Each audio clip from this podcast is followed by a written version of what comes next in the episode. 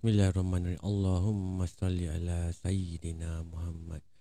Assalamualaikum warahmatullahi wabarakatuh. Salam sejahtera, salam satu Malaysia dan salam satu Nusantara.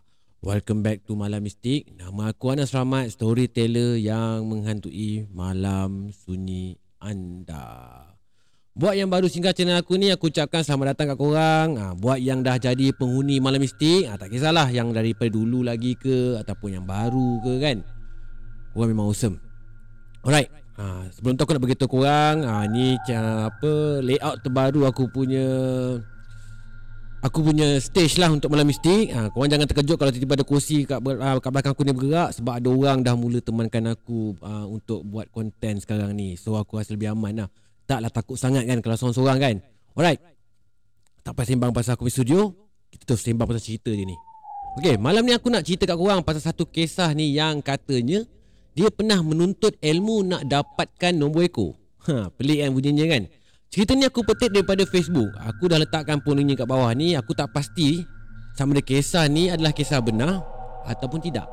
Yang tu korang kena tanya dengan tuan punya cerita sendiri. Ha, tapi yang pasti kisah ni memang baik lah untuk aku kongsikan kat korang. Ha, sebab sebab banyak kisah dan pengajaran yang kita boleh ambil iktibar daripada kisah ni. Ha, kisah ni katanya kisah pengalaman Fitri. Fitri ni bukan nama sebenar. Ha, dia kata ini adalah kisah hidup dia yang masa tu dia berumur sekitar 20-an. Ha, tapi dia tak bagi tahu pula berapa umur dia sekarang. Aku suspect mungkin sekitar akhir 50-an lah. So guys, sekejap lagi aku nak ceritakan kisah dia yang selebihnya. Tapi sebelum tu, seperti biasa, yang mana belum subscribe channel Nasramat ni, bantu aku tekan button subscribe tu Belanjalah aku like sekali guys. Ha, Kalau nak lagi best Belanja aku share sekali. So Tak perlu meleweh sangat. Aku pun malah nak cerita panjang-panjang. Jom layan cerita ni. Let's go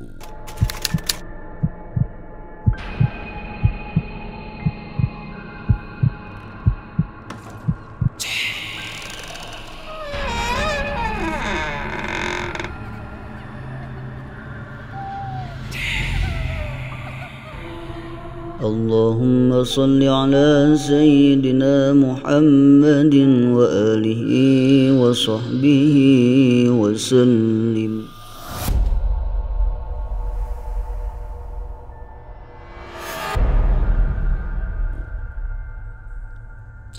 Masa zaman ni si Fitri ni memang tengah kemaruk nak menuntut ilmu. Ha. Tak kisahlah kat mana, kat mana-mana ada guru yang hebat, dekat situlah Fitri ni akan berada. Sampaikan satu tahap tu dia pernah juga mencari kebenaran dalam perkara dan perihal ilmu nombor ekor ni. Masa zaman ni katanya dia masih lagi bujang dan tak berharta. Ha, hutang pun memang keliling pinggang. Hutang bank, hutang koperasi, hutang orang dan banyak lagi lah hutang yang dia tanggung. So dan dalam dan dalam masa yang sama dia kuat menuntut ilmu-ilmu mistik dan misteri. Segala jenis tok guru dia redah untuk kutip ilmu sebanyaknya. Sehingga akhirnya dia berjumpa dengan satu orang guru tua ni Yang pada si Fitri ni Tok guru tua ni amatlah banyak ilmunya yang dia rahsiakan. Masa tu Nak pujuk tok guru tua ni untuk terima dia sebagai anak murid Bukanlah sesuatu perkara yang mudah. Boleh tahan juga susahnya Dipendekkan cerita Selepas banyak kali dia diuji dengan pelbagai ujian Akhirnya Si Fitri ni diterima menjadi murid kepada Tok Guru tua ni. Masa tu Si Fitri ni adalah murid yang paling muda daripada murid-murid dia yang lain. Lama jugalah dia berguru dengan Tok Guru tua ni.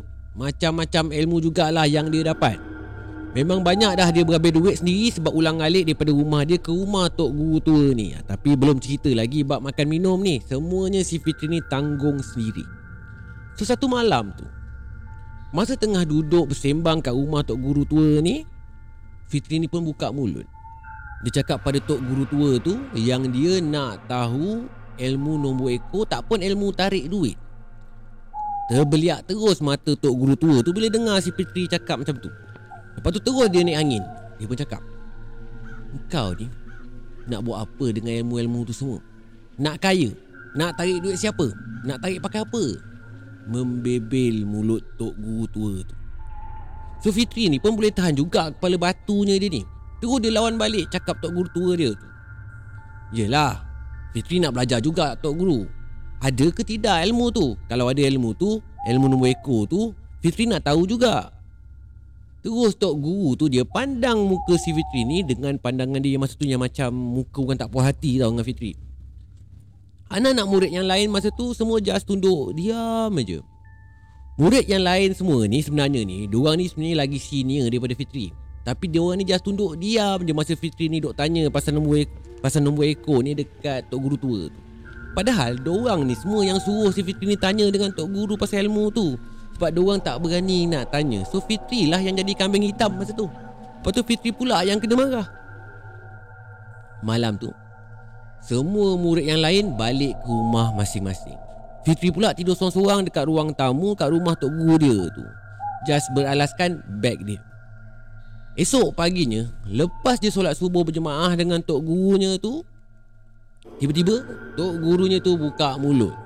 Ditanya dekat Fitri sama ada Fitri ni betul-betul serius ke nakkan ilmu-ilmu yang macam tu. Fitri ni pula masa tu just anggukkan kepala dia je. Ha, tandanya memang betul-betul dia nak lah tu. Tok gurunya cakap, kalau betul dia nakkan ilmu tu Esoknya Dia suruh Fitri ni pergi ke Gunung Tanjak ha, Gunung Tanjak ni bukan nama sebenar ya guys ha, Dia suruh Fitri ni duduk je dekat situ Lepas tu dia suruh Fitri ni tunggu kat situ Tapi Apa yang terjadi selepas tu Memang Tok Guru tu tak nak bertanggungjawab ha, Kata Tok Guru tua ni Mula-mula tu Masa Fitri dengar apa yang Tok Gurunya cakap tu Dia rasa macam seronok jugalah kan sebab akhirnya tok guru dia tu buka mulut juga macam mana nak belajar ilmu tarik duit tu. Macam mana nak belajar ilmu uh, apa nama ekor tu.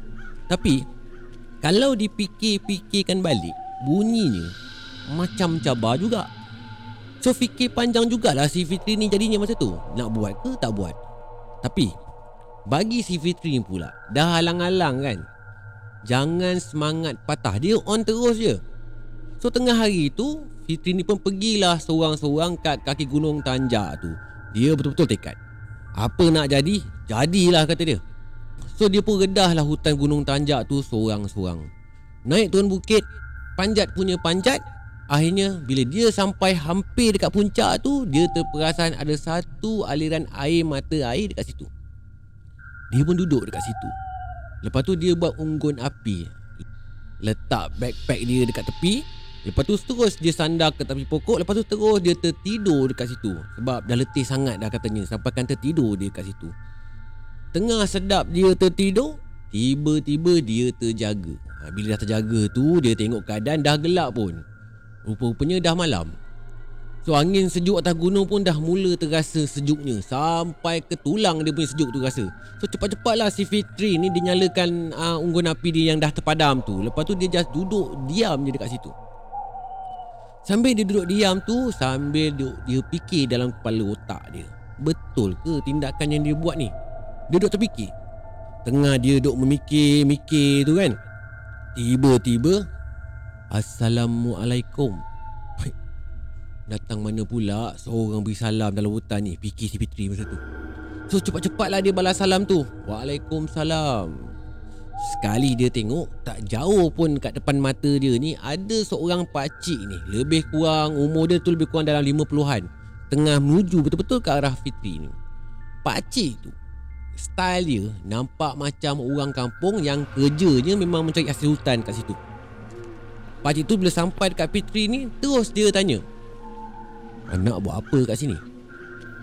Tanpa fikir panjang Terus si Fitri ni dia jawab saya nak cari ilmu nombor ekor pakcik.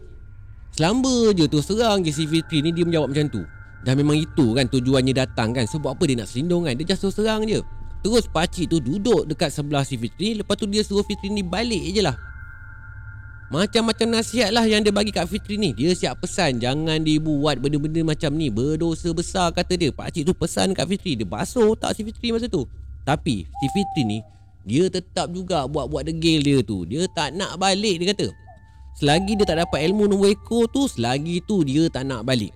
Pakcik tu pula just gelengkan je kepala dia. Bila dia menengokkan perangai si Fitri ni Yang keras no kepala dia tu Yang tak nak tinggalkan tempat tu So dia pun just berjalan tinggalkan tempat tu. Tinggalkan si Fitri yang duduk dekat situ.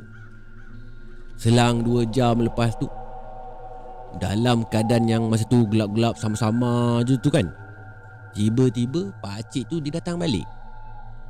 Kali ni dia datang tak tangan kosong babe. Dia datang bukan tangan kosong.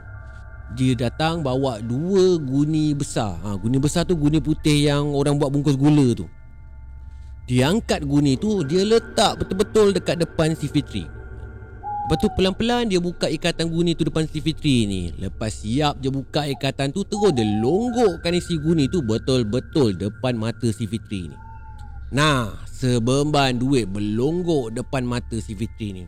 Semua longgokkan duit tu cuma not duit 50 dengan 100 je depan mata Fitri ni.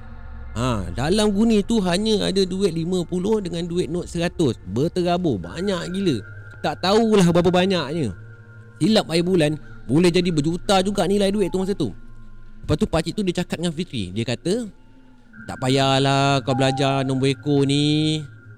Kau nak duit kan? Ambil je duit ni. Pakcik bagi. Pergilah balik. Fuh. Boleh tergugat juga iman si Fitri masa ni. Tapi, si Fitri ni, dia tetap kuatkan semangat dia je masa tu. Fitri ni cakap, Pakcik, saya ni bukan nak duit. Sikit pun saya tak nak duit pakcik ni. Saya ni nak ilmu. Ilmu nak tahu macam mana nak buat nombor ekor. Sekali lagi Pakcik tu dia geleng kepala Terus dia kutip balik duit yang dilonggok tu semua Masuk balik dalam dua guni yang dia bawa tu Lepas tu terus dia pikul dua guni tu turun daripada gunung. Tinggalkan si Fitri ni seorang-seorang dekat situ.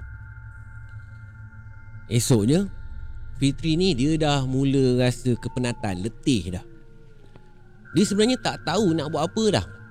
Ilmu yang dia nak tu masih lagi dia tak jumpa. Nak turun gunung Lepas tu nak keluar hutan Balik ke rumah Tok Guru tu Dia terasa malu Yelah kan Benda yang dia nak uh, Cari masih tak dapat kan Malulah kan nak balik kan. So dia pun tekad Apa nak jadi? Jadilah. Dia sambung lagi Duduk dalam hutan tu. So lebih kurang Pukul 4 petang macam tu Tiba-tiba Pakcik yang sama semalam tu Dia datang lagi sekali. Masa ni Barulah Fitri ni Dia dah mula sedar. Yang pakcik ni Mungkin bukan manusia atau bukan manusia biasa ataupun mungkin dia ni orang yang special, orang istimewa. Tak pun dia dia orang bunian. Kali ini Pak Acik tu datang bawa seorang perempuan. Betul-betul punya lawa perempuan tu. Rasanya tak pernah lagi si Fitri ni jumpa perempuan selawa tu dalam hidup dia. Fitri ni dia jadi terpegun bila tertengokkan wajah perempuan ni dengan manisnya rupa paras perempuan ni. Fuh. Pakcik tu pun cakap, Anak, marilah turun daripada gunung ni. Tak payahlah belajar benda-benda macam tu. Nak duit pakcik bagi. Banyak mana yang awak nak? Awak cakap je pakcik bagi. Nak kahwin? Ini anak pakcik. Kahwinlah. Pakcik bagi. Sudahlah tu, baliklah. Lepas tu, boleh pula pakcik tu suruh anak perempuan dia ni duduk dekat sebelah Fitri. Dia suruh anak dia tu pergi sembang dengan si Fitri ni. Aduh. Masa ni memang kencang gila jantung si Fitri ni. Mana tak kencangnya kan? Dah lah muka anaknya tu cantik gila. Badan dia punya TikTok tu fuh memang full package. Suaranya tu pula masa tu bercakap tu kan lembut je. Jenih je muka dia, tak puas mata ni memandang. Bau badan dia punya wangi tu Bukan takat menusuk dalam hidung si Fitri ni je tau Menusuk terus ke jantung. Senak dia buatnya buah pinggang si Fitri ni Kata Fitri tu. Kalaulah zaman tu ada handphone Dah confirm dah si Fitri ni Selfie satu kali dengan perempuan tu. Tiba-tiba Si Fitri ni baru teringatkan niat dan tujuan dia Sampai kat situ. Fitri ni pun cakap kat pakcik tu Pakcik Bukan saya menolak anak pakcik Tapi niat saya datang ke sini nak cari ilmu Bukan nak kahwin Saya hargai apa yang pakcik beri Dan penat pakcik dengan anak pakcik masuk ke hutan ni mencari saya. Lepas daripada Fitri cakap macam tu Terus pakcik tu dengan anak perempuannya tu Tak sepatah haram pun dia jawab Terus dia jalan je tinggalkan Fitri seorang-seorang kat situ. Masam je muka dua dua masa tu tinggalkan Fitri. Fitri ni Masa tu Memang dia dah tekad dah. Dia nak cari ilmu So selagi tak dapat jawapan Selagi itulah dia tak nak keluar daripada hutan tu. Lantaklah apa nak jadi Jadilah. Alang-alang dah menyeluk perkasam kan? Malam tu Seperti malam sebelumnya Fitri ni pasang unggun api Lepas tu dia duduk termenung Tengok langit seorang-seorang. Ada kala tu Dia rasa macam menyesal pun ada juga. Yelah menyesal lah kan? Lawa tu anak pakcik tu Lepas tu duit pun pakcik tu nak bagi free je. Kenapalah dia tak ambil? Itu fikir si Fitri Dia macam berlega-lega Belenggu Kepala otak dia masa tu. So tengah dia duduk mengelamun tu kan. Tiba-tiba Hidung dia ni terbau wangi. Bau wangi tu datang sebab dibawa angin yang bertiup lembut je ke arah Fitri. Tapi dalam masa yang sama Hutan yang daripada tadi tu bising dengan bunyi monyet Bunyi unggas-unggas tu semua kan. Tiba-tiba dia jadi sunyi sepi. Sepi Tak ada bunyi langsung. Terus Fitri ni berdiri sambil pandang sekeliling dia. Dia ternampak Dekat tepi satu pokok Ada seorang perempuan cantik Dengan pakaian hijau bersulam emas. Huh. Perlahannya dia melangkah Makin rapatkan diri dia ni Dengan si Fitri ni. Sah Ini mesti makhluk lain pula yang datang. Apalah dugaan lagi yang dia kena hadap ni? Fikir si Fitri masa tu So Fitri ni pun bacalah apa ayat-ayat yang dia pernah belajar dalam hati dia. Sambil tu tegak dia berdiri. Ha, Dia berdiri tu sebab dia nak bersedia lah kan Dengan sebarang kemungkinan yang mungkin akan datang kat dia ni. Masa ni perasaan seram tu tak usah cakap lah. Bukan perasaan seram je Perasaan uh, risau pun ada juga. Yelah kan Bohong lah kalau dia cakap dia tak takut kan. Sebab dia seorang-seorang je kat dalam hutan tu. Kalau ada apa-apa hal yang berlaku dekat dia Tak ada siapa pun yang tahu. So dia pun agak risau jugalah masa tu. Tapi Nak tak nak Kena jugalah dia kuatkan semangat dia. Kena jugalah dia hadap semua benda ni. Perempuan tu Kenalkan diri dia Dia cakap dia adalah Puteri Hijau. Dia tanya dekat Fitri ni Yang Fitri ni buat apa dekat sini? So si Fitri ni pun masih lagi kekal dengan jawapan dia Yang dia nak cari ilmu nombor ekor. Hmm. Lepas tu Putri ni Dia just gelakkan aja muka si Fitri ni. Ha, Dia suruh Fitri ni balik je Balik balik balik. Dia suruh Fitri ni balik Fitri ni pula jadi tak puas hati lah kan Bila dia kena gelakkan dengan putri hijau ni. Lepas tu Fitri ni pun cakap lah Yang dia nak juga ilmu tu Walau apa pun yang terjadi. Dia tak peduli siapa-siapa pun. Selagi dia tak dapat ilmu Selagi tu dia tak nak balik. Terus putri tu dia jeling muka si Fitri ni. Sambil tu dia tunjuk dekat backpack Fitri ni Yang Fitri letak dekat lantai tu Kat tanah tu. Ha, Tanah yang kat sebelah dia tu. Tiba-tiba tanah dekat sekeliling Fitri ni bergegar Fitri tengok dekat tanah bawah beg Fitri tu Macam dikuik-kuik tau Entah macam mana agaknya Tiba-tiba keluar daripada dalam tanah tu Keluar jongkong emas ha. Jongkong emas Bukan sikit Banyak gila jongkong emas Betul-betul keluar daripada bawah tanah dekat bawah beg Fitri ni. Terkejut gila si Fitri masa ni. Lepas tu, puteri ni suruh si Fitri ni balik. Dia suruh Fitri ni angkut semua jongkong emas tu masuk dalam beg dia. Bawa balik. Tak payahlah nak duduk sibuk-sibuk, nak belajar-belajar cari ilmu-ilmu ekor ni. Ambil emas tu, bawa balik. Masa ni, si Fitri ni, dia terdiam sekejap. Fitri ni, dia pandang muka puteri tu. Lama dia duduk fikir.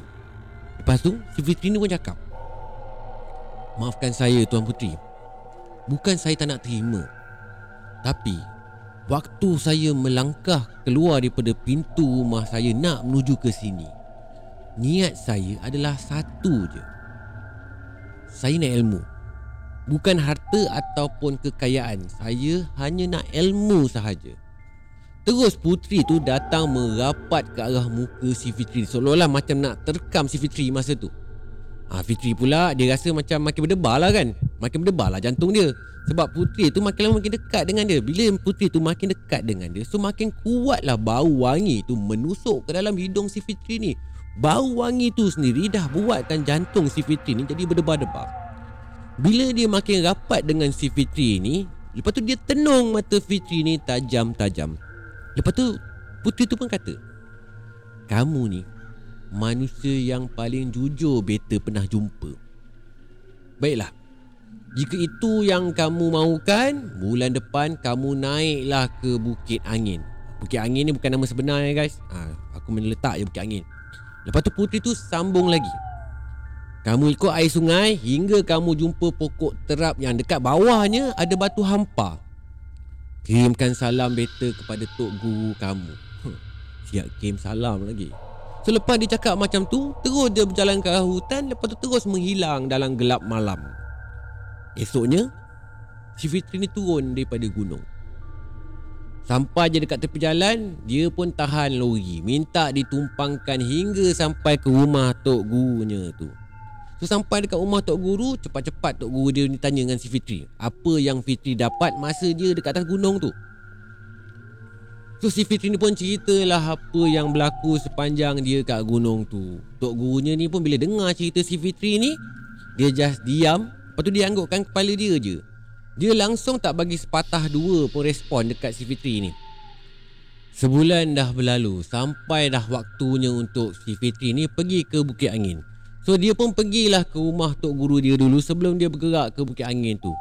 Sampai-sampai ke rumah Tok Gurunya tu Ada tiga orang anak murid Tok Gurunya yang senior tu Yang senior daripada Fitri tu Pun ada sama masa tu. So diorang bertiga ni lah yang hantar Fitri ni ke kaki bukit tu Diorang cakap yang diorang ni akan tunggu Fitri dalam kereta je. Nanti bila Fitri dah selesai Diorang akan bawa Fitri ni balik sama-sama. So sampai je dekat kaki bukit tu Si Fitri pun galas beg dia. Lepas tu terus dia mula daki bukit tu seorang diri. Mau tak mau, suka ataupun tidak Fitri ni kena hadap juga perkara ni seorang-seorang. Sebab semua ni pun Fitri yang mulakan So dia juga yang kena habiskan Fitri redah je anak sungai tu Lepas tu dia ikut je aliran anak sungai tu Hinggalah sampai ke atas. Dua jam lebih jugalah dia berjalan kaki tu. Akhirnya dia nampak satu pokok terap. Ha, Mungkin itulah agaknya pokok yang dimasukkan putri hijau tu. Itu fikir si Fitri masa tu. So Fitri pun dongaklah tengok kat pokok tu. Dia dongak ke atas Lepas tu dia tengok sampailah ke bawah pokok tu. Tiba-tiba Ya Allah Ada harimau Tengah duk baring cantik je dekat bawah pokok tu. So memang betul kata Tuan Putri tu Ada batu yang terhampar dekat bawah pokok tu. Tapi Masalahnya Ada rimau pula yang baring betul-betul dekat atas batu tu. So Fitri ni pun Dia cepat-cepat keluarkan parang dia. Dia genggam kuat-kuat parang tu Lepas tu dia duduk sambil menyuruk dekat belakang satu batu ni Sambil duduk intaikan harimau ni. Duduk em je dekat harimau ni. Duduk fikir macam mana dia nak pergi kat batu tu. Kalau ada harimau baring kat atas batu tu. Lama duduk perhatikan harimau tu. Sampaikanlah langit ni jadi makin gelap. Sebab dah lewat petang kan nak masuk malam kan. Sampaikan petang nak masuk malam lah Harimau tu masih lagi duduk dekat atas batu. So Fitri ni pun dia bacalah surah-surah dengan mantra yang dia pernah belajar tu. Dia baca, baca, baca, baca tak lama lepas tu harimau tu pun terus bangun. Lepas tu terus berjalan masuk ke dalam hutan. Masa ni Memang betul-betul lega dah hati si Fitri ni. Bila tengokkan harimau tu dah bergalih di situ So dia pun berjalan perlahan-lahan lah Ke arah batu tu. Masa dia sampai dekat batu tu Bau hamis harimau tu pun masih melekat lagi kat situ. So Fitri pun letak beg dia dekat tepi. Lepas tu dia pun rehat sekejap Sambil menunggu waktu malam. So Fitri ni dia buat unggun api kat depan mata dia Sambil tu dia duduklah dekat atas batu Sambil tu dia duduk berzikir. Tunggu punya tunggu Malam makin lewat. Apa pun masih tak ada lagi. Tapi si Fitri ni just tunggu je lagi. Sampaikan Sampai satu tahap tu Tersengguk-sengguk mata si Fitri ni mengantuk. Tengok-tengok Jam dah nak masuk pukul satu pagi dah. Fitri ni dia tenung je pokok terap tu tak ada langsung tanda-tanda sesuatu ataupun apa ujian pun yang akan datang menyusul malam tu. So si Fitri ni dia malah nak fikir, dia ambil keputusan dia nak balik. Buka lampu sulung, lepas tu terus mula berjalan keluar ikut anak sungai yang dia lalu masa awal uh, datang tadi. Bila sampai je dekat jalan, Fitri tengok kereta sini Fitri ni yang kata nak tunggu dia dalam kereta tu dah tak ada dah dekat situ. Entah ke mana agaknya dia orang ni pergi. Ujungnya si Fitri ni jalan kaki je balik ke rumah Tok Gurunya malam tu. Jauhnya jarak tu lebih kurang 15 km juga. Boleh tahan pedih jugalah kaki si Fitri masa tu. Zaman ni memang tak ada handphone So tak payahlah tanya kenapa si Fitri ni tak mesej kawan-kawan dia Tanya pergi kat mana tu kan. Tak payah. So memang tak ada handphone. So dia nak tak nak dia jalan kaki je Sampai ke rumah Tok Gurunya tu. So sampai dekat rumah Tok Guru Fitri ni tengok Tiga senior Fitri tadi tu Elok je tengah berdengkur Sedap tidur.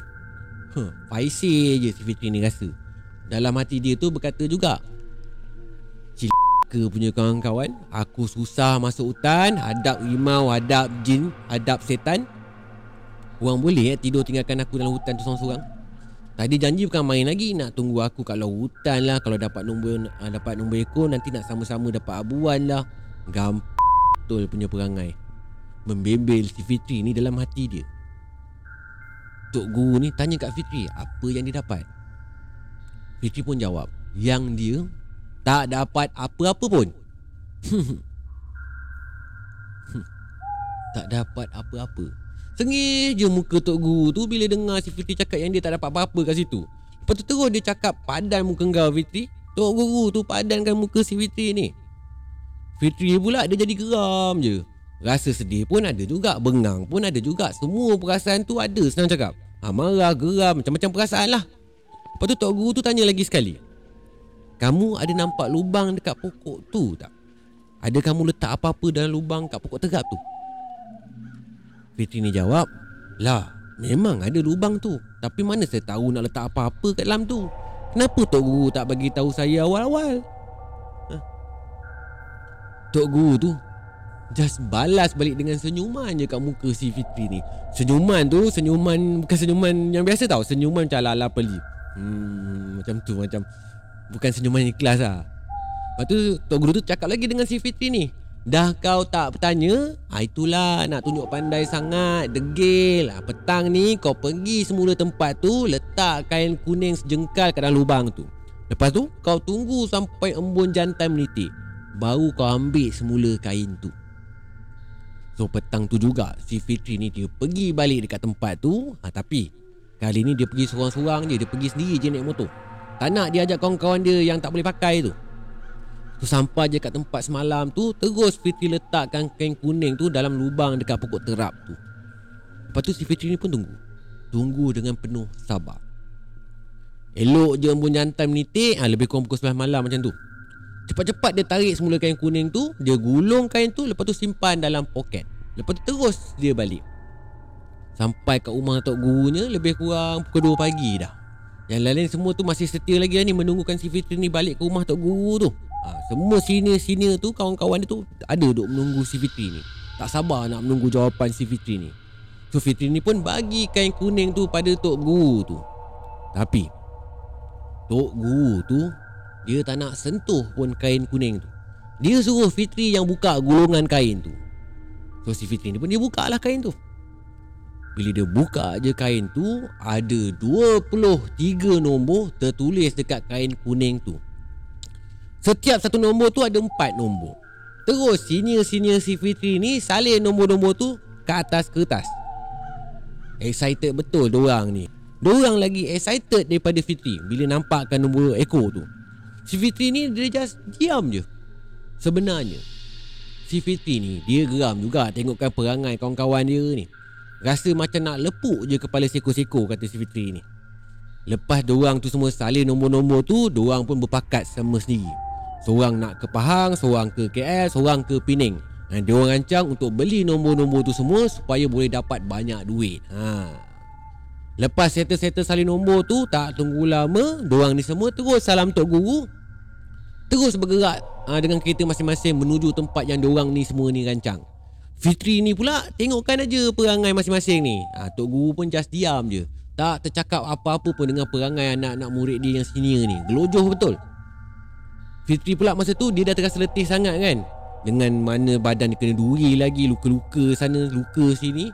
Memang pedih-pedih badan dia masa tu. Dia pun tak tunggu lama terus letak kepala tidur.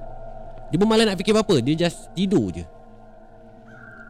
Masa si Fitri ni tengah tidur Dalam tidur dia tu Fitri ni bermimpi Pakcik yang dekat gunung tanjak tu datang.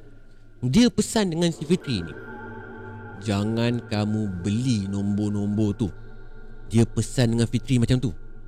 Terus si Fitri ni Dia terjaga daripada tidur dia. Lusa Fitri ni tengok kat surat khabar. Semua 23 nombor tu Kena dari first prize sampailah ke hadiah Sagwati Semua kena. Tapi si Fitri ni tak beli satu nombor pun. Tok Guru pula just senyum je pada Fitri Sambil dia kata Kamu dah belajar kan sekarang? Cuba tengok Apa yang terjadi kepada abang-abang senior kamu. Diorang ni semua mengejar dunia Dan tinggalkan kita. Hingga diorang ni semua lupa Bahawa ilmu yang baik itu lebih berharga Daripada seisi dunia Si Fitri ni Dia jadi terkedu Lepas tu terus dia menangis dekat depan tok gurunya tu sebab dia faham apa maksud tersirat yang gurunya ni cuba sampaikan. So apa yang terjadi kepada tiga seni fitri tu? Kau rasa apa yang berlaku kat diorang kau rasa? Betul. Diorang ni semua jadi kaya raya. Kaya seraya rayanya. Kaya raya seraya rayanya. Lebih kurang macam tu lah. Tapi malangnya kekayaan diorang tu cuma sekejap je, sementara je. Kemudian macam-macam bala yang menimpa diorang dengan keluarga diorang. Akhirnya, dua orang bertiga ni meninggal dalam keadaan yang menyedihkan.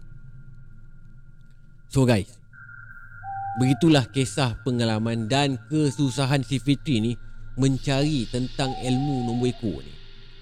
Fitri ni bagi tahu yang dia ni bersyukur dengan apa yang dia ada dan apa yang dia dapat. Dia tak beli pun empat nombor ekor tu dan dia tak dapat pun hasilnya di situ.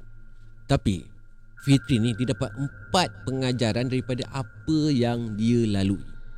Pengajaran yang pertama, nak dapat kawan yang betul-betul susah sama susah, senang sama senang ni memang payah. Yang ramai hanya kawan yang ada pada waktu senang je. Pengajaran yang kedua, hidup ni carilah rezeki yang halal dan berkat.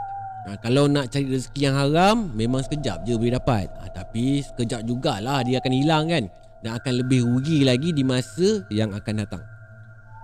Yang ketiga, zaman ni nak cari orang yang jujur, amanah, setia adalah perkara yang paling susah sekali nak jumpa. So, apalah salahnya kalau kita menjadi orang yang jujur, amanah dan setia?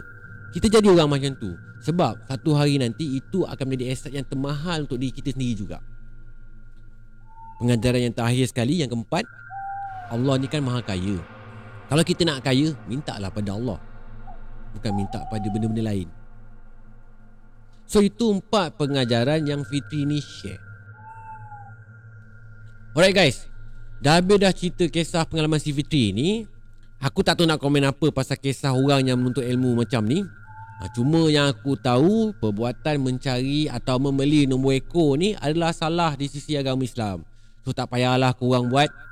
Bukan aku nak judge. Aku bukan type macam tu. Aku bukanlah jenis orang yang suka judge orang ni. Tapi Cuma aku nak jelaskan Yang salah tetap salah.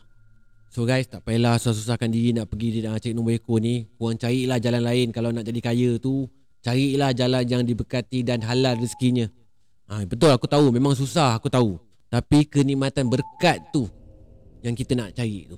Betul tak? Bukan sebab banyak duit je Berkat tu penting.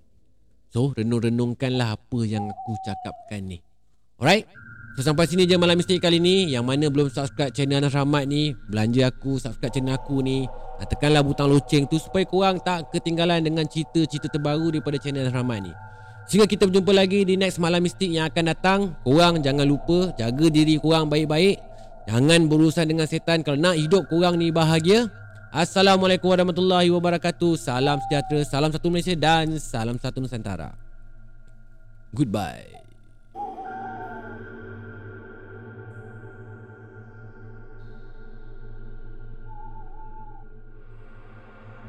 Malam Mistik